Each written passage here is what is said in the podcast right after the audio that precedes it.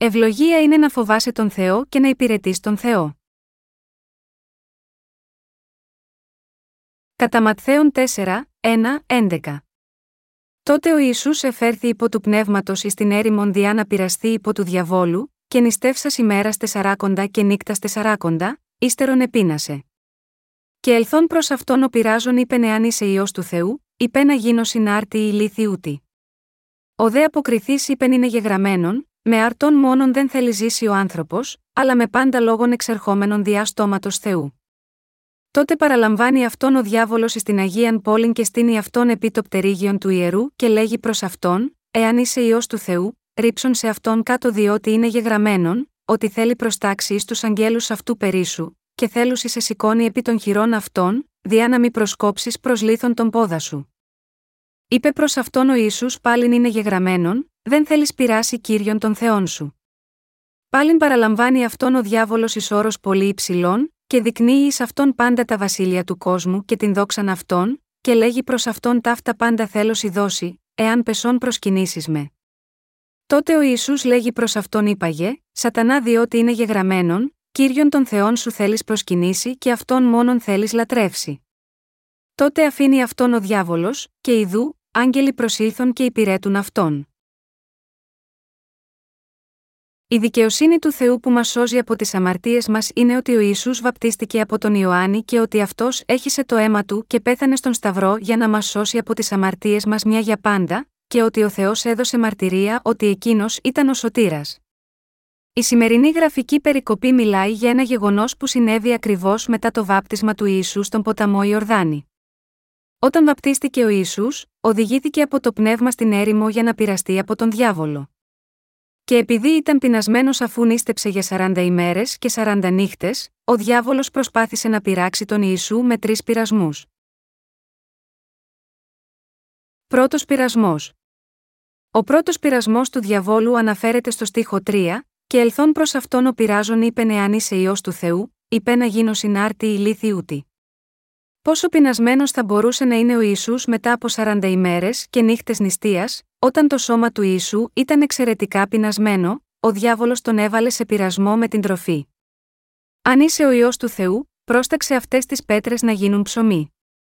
Έτσι μπορείς να ζήσεις.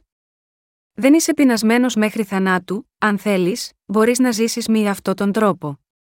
Νίστεψες για 40 ημέρες και πρέπει να πεινάς μέχρι θανάτου, πόσο θα θέλεις να φας, αλλά τι να βρεις εδώ στην έρημο, αν είσαι ο ιό του Θεού, μπορείς να διατάξεις τις πέτρες να γίνουν ψωμί και να φας, δεν μπορείς, φάε λοιπόν.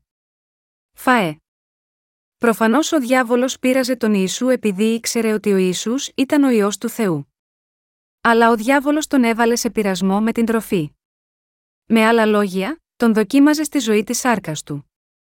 Παρά να πεθάνεις από την πείνα, πρέπει να κάνεις αυτές τις πέτρες ψωμί και να ζήσεις.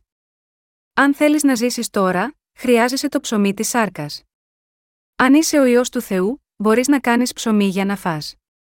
Έτσι θα ζήσεις. Γάμα γιώτα, αυτό κάνε το. Κάνε το. Πήραξε τον Ιησού όταν ήταν εξαιρετικά πεινασμένος σαν να μπορούσε να ζήσει μόνο αν είχε ψωμί.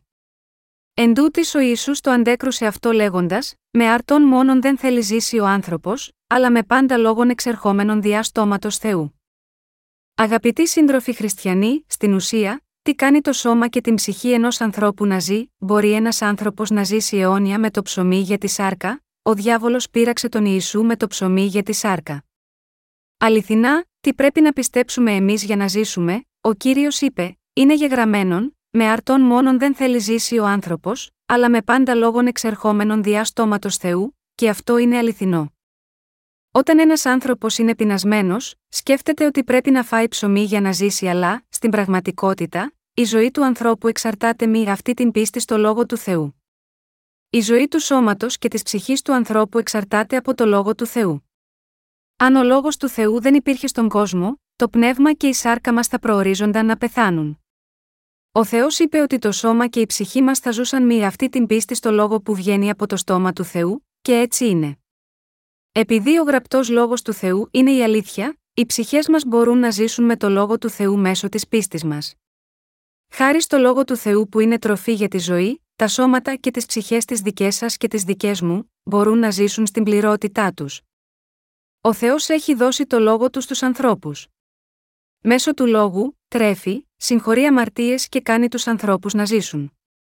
Ο λόγος του Θεού δημιούργησε όλα τα πράγματα στον κόσμο, και παραχώρησε όλα όσα χρειάζονται στους ανθρώπους σίγμα, αυτό τον κόσμο.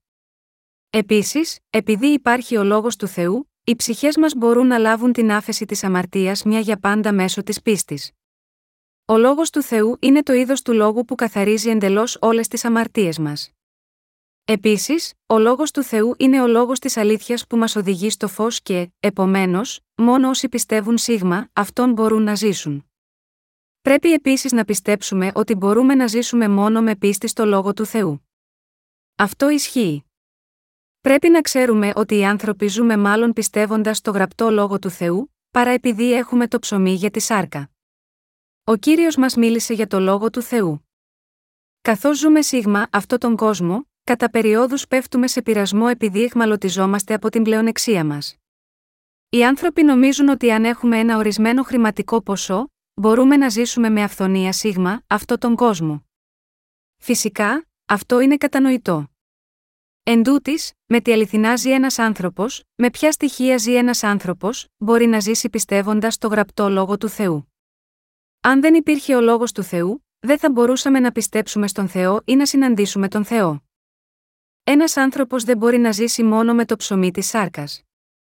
Πιο συγκεκριμένα, ο δίκαιος μπορεί να ζήσει μόνο ακούγοντας τις αυθεντικές διδασκαλίες του λόγου του Θεού. Και ο άνθρωπος δεν αποτελείται μόνο από το σώμα, αλλά αποτελείται και από ψυχή και πνεύμα επίσης. Επομένως, μόνο αν ακούμε τον αληθινό λόγο του Θεού, μπορούμε να επιλύσουμε τα προβλήματα της ψυχής καθώς ζούμε. Διαβάζοντας και ακούγοντας το λόγο του Θεού, η ψυχή και το σώμα μας κερδίζουν βάρος και ζούμε με αυθονία. Μόνο αν ακούμε τον αληθινό λόγο της συγχώρεσης της αμαρτίας μπορούμε να λάβουμε τον καθαρισμό των αμαρτιών της ψυχής μας. Γάμα γιώτα, αυτό ο καθένας που άκουσε τον αληθινό λόγο του Θεού μπορεί να ζήσει σωματικά και ψυχικά με την πίστη σίγμα αυτόν. Ο διάβολος πειράζει συχνά τον καθέναν με λόγια όπως αυτά, αν είσαι ο ιό του Θεού, διάταξε αυτές τις πέτρες να γίνουν ψωμί. Κάνε αυτές τις πέτρες ψωμί και φάε τις. Αν ήσουν ο ιό του Θεού, δεν θα μπορούσες να το κάνεις, δεν είσαι πεινασμένος, κάντο. Κάντο. Αν μόνο είχες ψωμί, θα ζούσες, έτσι δεν είναι, οπωσδήποτε, ο άνθρωπος θα ζήσει αν τρώει τρία γεύματα ημερησίως, και αν έχει αρκετά τρόφιμα στην αποθήκη του για 365 μέρες το χρόνο για περίπου 70 ή 80 χρόνια. Δεν θα μπορούσε ο άνθρωπος να ζήσει και να μην πεθάνει αν μόνο είχε τρόφιμα, αυτό μας λέει ο διάβολος. Ο διάβολος λέει στους ανθρώπους αυτό, και πολλοί άνθρωποι παρασύρονται και πέφτουν. Υπάρχουν άνθρωποι που πέφτουν σίγμα αυτό σκεπτόμενοι, αυτό είναι σωστό. Μπορώ να ζήσω μόνο αν έχω αυτό. Δεν μιλάμε απαραίτητος μόνο για χρήματα, αλλά για τη σκέψη ότι μπορούμε να ζήσουμε αν μόνο έχουμε μερικά από τα κοσμικά υλικά που θέλουμε. Σκεφτόμαστε, μπορώ να ζήσω και να μην πεθάνω ακόμα και χωρίς το λόγο του Θεού. Εν τούτης, αυτός είναι ένας λάθος υπολογισμός. Στην πραγματικότητα, και το σώμα μας πεθαίνει επίσης χωρίς το λόγο του Θεού. Αληθινά, ένας άνθρωπος δεν ζει με ψωμί, με αυθονία κοσμικών υλικών ή με τη σεξουαλική επιθυμία που μπορεί να ικανοποιήσει ο κόσμος. Γάμα γιώτα, αυτό πρέπει να ακούσουμε προσεκτικά τι είπε ο Ιησούς, όταν ο διάβολος τον έβαλε σε πειρασμό, με αρτών μόνον δεν θέλει ζήσει ο άνθρωπος, αλλά με πάντα λόγων εξερχόμενων διά στόματος Θεού. Ο διάβολος μας πειράζει όταν έχουμε γίνει αδύναμοι, όταν είμαστε πεινασμένοι και λιμοκτονούμε, και όταν η ψυχή μας εξαντλείται. Ρωτάει τους ανθρώπους, θα ζούσατε αν μόνο είχατε ψωμί, έτσι δεν είναι, και τους μπερδεύει. Πολλοί άνθρωποι εξετάζουν τι έχουν και σκέφτονται, Ω, έχω αρκετά πράγματα για να στηρίξω τη ζωή μου. Έτσι θα ζήσω και δεν θα πεθάνω ακόμα και αν δεν ακούω το λόγο του Θεού. Αλλά, σύντροφοι χριστιανοί, ακόμα και όταν ο διάβολος μας πειράζει όπως αυτόν, δεν ζούμε μόνο με ψωμί αλλά με πίστη σε κάθε λόγο που βγαίνει από το στόμα του Θεού. Ελπίζω ότι το έχετε αυτό υπόψη. Ελπίζω ότι κρατάτε υπόψη σας ότι δεν μπορούμε να ζήσουμε αν δεν έχουμε το Λόγο του Θεού. Μπορείτε να ζήσετε μόνο αν ο Λόγος του Θεού είναι στην καρδιά σας. Αγαπητοί σύντροφοι χριστιανοί, έτσι δεν είναι, ή δεν είναι έτσι, έτσι είναι. Μην ξεχνάτε το γεγονός ότι μπορούμε να ζήσουμε επειδή υπάρχει ο Λόγος του Θεού. Ο λόγος που η ανθρωπότητα υπάρχει επίσης μέχρι τώρα, είναι επειδή υπάρχει ο λόγος του Θεού. Όταν το Ευαγγέλιο του Ήδατος και του Πνεύματος απλωθεί στην άκρη του κόσμου, ο κύριος μας θα επιστρέψει, και όταν επιστρέψει, είπε ότι θα τελειώσει αυτός ο κόσμος και θα αρχίσει ένας νέος κόσμος. Όλα αυτά θα ολοκληρωθούν σύμφωνα με το λόγο του. Αγαπητοί σύντροφοι χριστιανοί, ο λόγος του Θεού είναι η αλήθεια. Ο Ισού νίκησε τον πρώτο πειρασμό του διαβόλου λέγοντας: Είναι γεγραμμένον, με αρτών μόνον δεν θέλει ζήσει ο άνθρωπος, αλλά με πάντα λόγων εξερχόμενων διά στόματος Θεού. Όταν το άκουσε αυτό ο διάβολος, έμεινε έκπληκτος. Εν τούτης, ο διάβολος δεν ήταν κάποιος που θα σταματούσε μη αυτό. Ο δεύτερος πειρασμός. Ο δεύτερος πειρασμός παρουσιάζεται στο στίχο 5, τότε παραλαμβάνει αυτόν ο διάβολος εις την Αγίαν Πόλην και στείνει αυτόν επί το πτερίγιον του ιερού και λέγει προς αυτόν, Εάν είσαι ιό του Θεού, ρίψον σε αυτόν κάτω διότι είναι γεγραμμένον, ότι θέλει προστάξει ει τους αγγέλους αυτού περίσου, και θέλουσι σε σηκώνει επί των χειρών αυτών, διά να μη προσκόψεις προς λίθον τον πόδα σου. Είπε προς αυτόν ο Ιησούς πάλιν είναι γεγραμμένον, δεν θέλεις πειράσει κύριον των Θεών σου. Ο διάβολος πείραξε τον Ιησού ανεβάζοντάς τον στο πτερίγιο του ναού και λέγοντάς του να ρηχτεί κάτω. Παραποίησε τον λόγο του Θεού όταν είπε: Είναι γεγραμμένον, ότι θέλει προστάξει ει τους αγγέλους αυτού περίσου, και θέλουσι σε σηκώνει επί των χειρών αυτών, διά να μη προσκόψεις προς λίθον τον πόδα σου. Νωρίτερα αρνήθηκε στον πειρασμό μου επειδή πίστεψε στο γραπτό λόγο, έτσι δεν είναι, λοιπόν, πρέπει να κάνεις όπως είναι γραμμένο. Πιστεύει σίγμα αυτούς τους λόγους, έτσι δεν είναι, ρίξου λοιπόν κάτω και, σύμφωνα με το γραπτό λόγο, ο Θεός θα διατάξει τους αγγέλους του για να σε σηκώνουν επάνω στα χέρια τους, για να μη σκοντάψεις το πόδι σου στην πέτρα όταν ρηχτεί κάτω. Δοκίμασε το τώρα. Τότε ο Ιησούς είπε: Πάλιν είναι γεγραμμένον, δεν θέλεις πειράσει κύριον των Θεών σου. Αγαπητοί σύντροφοι χριστιανοί, ο διάβολος πειράζει μερικές φορές τους ανθρώπους, χρησιμοποιώντας τον γραπτό λόγο του Θεού. Εν τούτης, ο Ιησούς είπε να μην βάζουμε σε πειρασμό τον κύριο τον Θεό μας. Ο διάβολος είπε στον Ιησού: Σίγουρα, δεν θα πεθάνεις. Γιατί, επειδή είσαι ο ιό του Θεού. Αυτό είναι αληθινό. Ο Ιησούς Χριστός είναι ο Υιός του Θεού. Επομένως, δεν θα κινδύνευε να πεθάνει. Ο Ιησούς είναι διαφορετικός από μας τους ανθρώπους. Εν τούτης ο διάβολος πειράζει. Αλλά ο γραπτός λόγος του Θεού λέει δεν θα πειράξει τον Θεό. Με άλλα λόγια, πρέπει να ζήσουμε με πίστη στο γραπτό λόγο και στον Θεό, παρά να πειράξουμε τον Θεό. Συχνά, οι άνθρωποι πειράζουν τον Ιησού. Υπάρχουν πάρα πολλές φορές που οι άνθρωποι πειράζουν τον Θεό, εγώ το έκανα αυτό έτσι, αλλά γιατί ο Θεός με αντιμετώπισε με αυτόν τον τρόπο, αν όμως απλά πιστεύουμε στον Θεό, δεν θα υπήρχε καμία ανάγκη να τον πειράξουμε. Δεν έχουμε τα προσόντα για να τον πειράξουμε, και δεν πρέπει να τον πειράξουμε. Ο Θεός δεν είναι κάποιος που πρέπει να λάβει πειρασμό από μας. Ο λόγος που πειραζόμαστε είναι επειδή σερνόμαστε από την πλεονεξία μας, και όχι ότι πειραζόμαστε επειδή μας πειράζει ο Θεός. Κάποιος ίσως να προβάλλει μια αντίρρηση ενάντια στον Θεό, παίρνοντας για παράδειγμα τον Αβραάμ, τι ήταν όλο εκείνο με τον Θεό, που ζήτησε από τον Αβραάμ να θυσιάσει τον γιο του Ισαάκ, δεν δοκίμασε ο Θεός τον Αβραάμ για να δει αν πίστευε ή όχι, αλλά δεν ήταν αυτό. Δεν είναι ότι ο Θεός έβαλε σε πειρασμό τον Αβραάμ. Μάλλον, είναι ότι ο Θεός επίτρεψε τη διαδικασία για να μας δείξει πόσο βέβαιη ήταν η πίστη του Αβραάμ που πίστευε αληθινά το λόγο του Θεού με την καρδιά του, και πως αυτός έγινε ο πατέρας της πίστης με αυτή την πίστη του. Αγαπητοί σύντροφοι χριστιανοί, πρέπει να πιστεύουμε στο λόγο του Θεού. Ακόμα και αν ο Θεός δεν είναι ορατός σε μας, πρέπει να πιστέψουμε στον γραπτό λόγο του Θεού ως λόγο του Θεού που τον μίλησε ο Θεός. Με πίστη στο λόγο του Θεού διαπιστώνουμε ότι ο λόγος του Θεού εκπληρώθηκε στην ολότητά του. Επομένως, πρέπει να πιστέψουμε.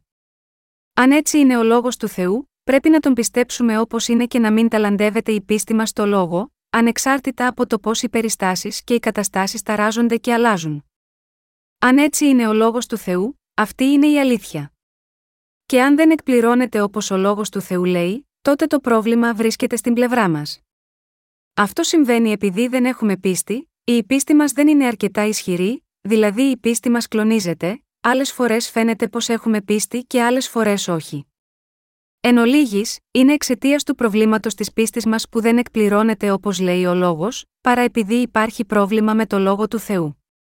Ο Θεός εργάζεται τα θαύματά του για όσους πιστεύουν αληθινά στο λόγο του Θεού. Εν τούτης, ο Θεός είπε ότι όσοι έχουν ασταθεί πίστη δεν πρέπει να νομίζουν καν ότι θα κερδίσουν. Επιστολή Ιακώβου 1, 7, 8. Ανεξάρτητα από το πόσο μικρή είναι η πίστη μας, το αν πιστεύουμε ή δεν πιστεύουμε είναι σημαντικό. Πρέπει να πιστεύουμε και να μην πειράζουμε τον Θεό.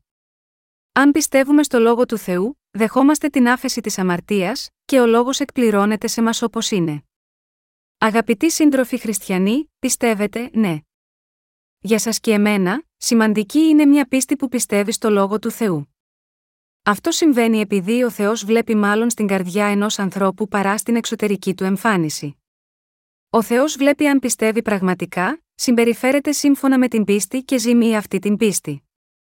Εν τούτης, αυτό δεν σημαίνει ότι πρέπει να δείξετε αμέσως στον Θεό την ισχυρή πίστη σας.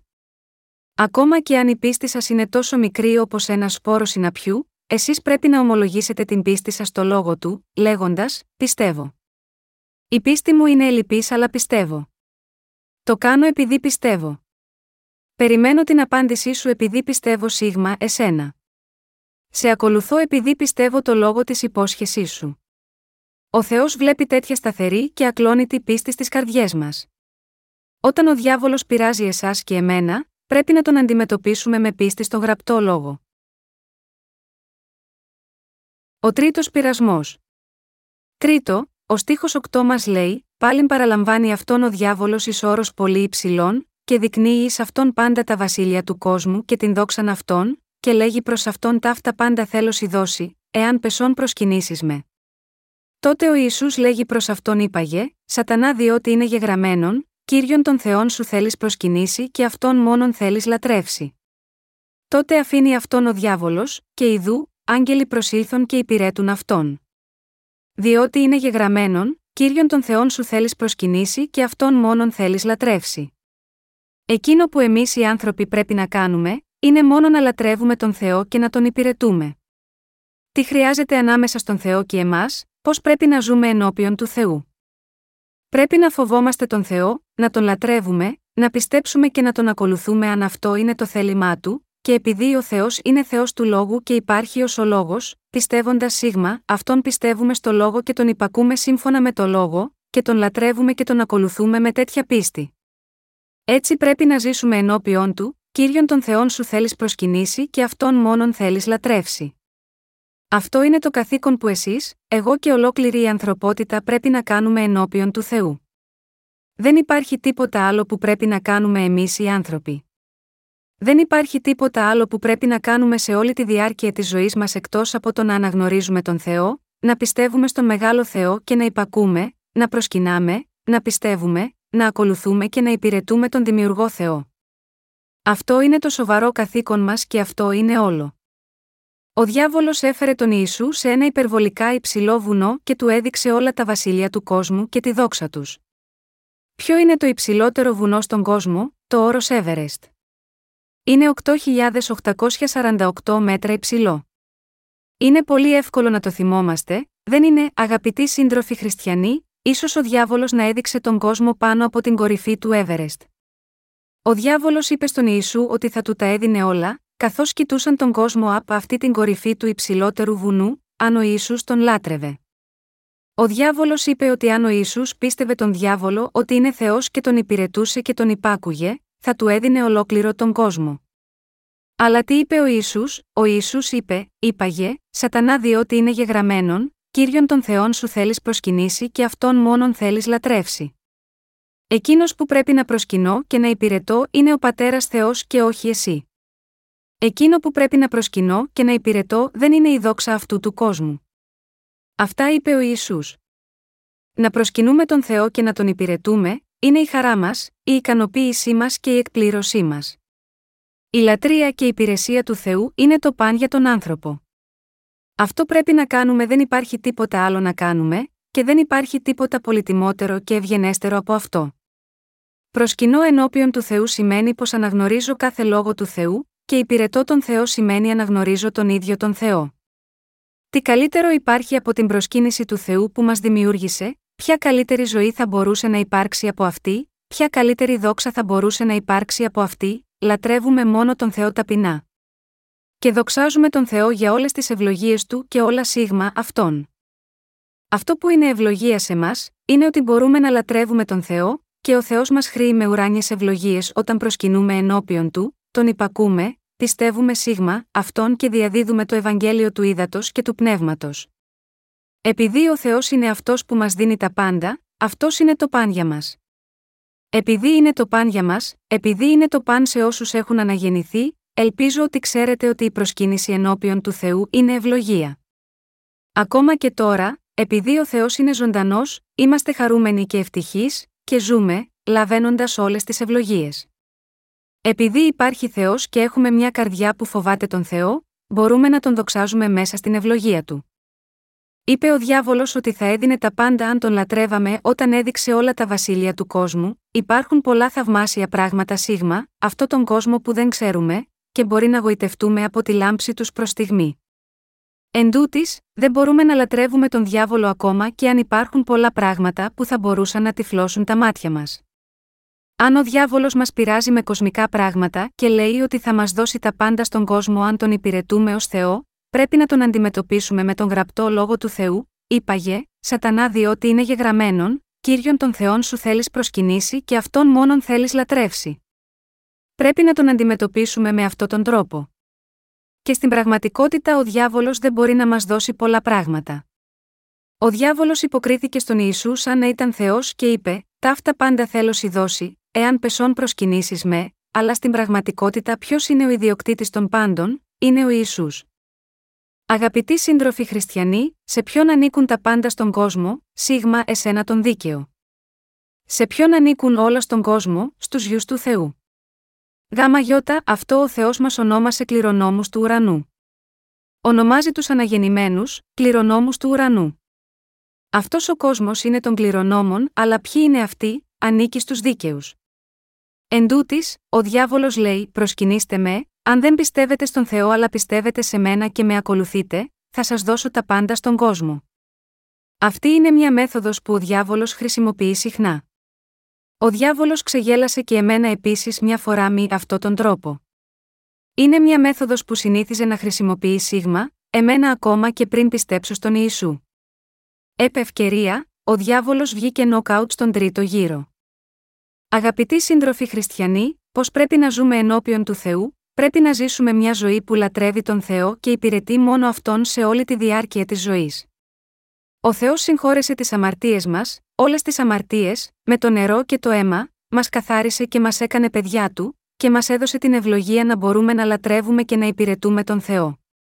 Πρέπει να ευχαριστούμε τον Θεό που μας έδωσε την ευλογία της σωτηρίας και να τον λατρεύουμε μη αυτή την πίστη και να τον υπηρετούμε σε όλη τη διάρκεια της ζωής. Εξετάστε προσεκτικά το λόγο του Θεού που καθάρισε τις αμαρτίες μας. Ο κύριος μας καθάρισε αναλαβαίνοντας όλες τις αμαρτίες μας μέσω του βαπτίσματός του, με τη σταύρωσή του και σηκώνοντας την κρίση των αμαρτιών για μας. Ο κύριος μας έδωσε την ευλογία να μπορούμε να λατρεύουμε τον Θεό και να υπηρετούμε τον Θεό καθαρίζοντάς μας με το νερό και το αίμα και αποδεχόμενός μας ως το λαό του Θεού. Ποιο είδος πειρασμού πιέζει εσάς και εμένα, πώς προστατεύεστε από αυτούς τους πειρασμούς, ο Ιησούς μας έδωσε τη σωστή απάντηση μέσω των τριών πειρασμών που αντιμετώπισε στη σημερινή γραφική περικοπή. Είχε αντιμετωπίσει τους πειρασμούς του διαβόλου με την πίστη του στο λόγο του Θεού. Αν καταλάβουμε αυτή την απάντηση και ζούμε τις ζωές μας πιστεύοντας σίγμα, αυτή, μπορούμε επίσης να αντιμετωπίσουμε αυτούς τους πειρασμούς. Αν και η λατρεία του Θεού είναι μια ευλογία, δεν την ξέρουμε πολύ καλά. Αγαπητοί σύντροφοι χριστιανοί, νομίζετε ότι είναι καλύτερο να σας υπηρετούν παρά να τον υπηρετείτε άνεφόρον, αλλά είναι πολύ καλό που εσείς και εγώ υπηρετούμε τον Θεό. Αγαπητοί σύντροφοι χριστιανοί, η λατρεία του Θεού είναι μεγάλη ευλογία. Είναι μεγάλη ευλογία να λατρεύουμε κάποιον που είναι σε μια πολύ υψηλή θέση. Είναι έτσι ή δεν είναι, έτσι είναι. Οπωσδήποτε, πρέπει να υπηρετούμε κάποιον σίγμα, αυτό τον κόσμο και δεν μπορούμε να ζήσουμε χωρίς να υπηρετούμε κανέναν. Αν δεν υπηρετούμε τον Θεό, τότε υπηρετούμε τον διάβολο. Σίγουρα, αν δεν υπηρετούμε τον διάβολο, υπηρετούμε ανθρώπους. Εν πάση περιπτώσει, πρέπει να αποφασίσουμε τι υπηρέτε θα γίνουμε.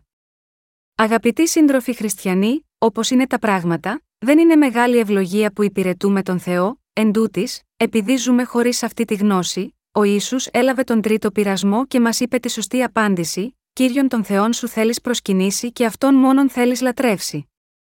Αγαπητοί σύντροφοι χριστιανοί, πρέπει να πιστέψουμε στο λόγο του Θεού. Καθώς ακούμε το λόγο του Θεού, σκεφτόμαστε, ο.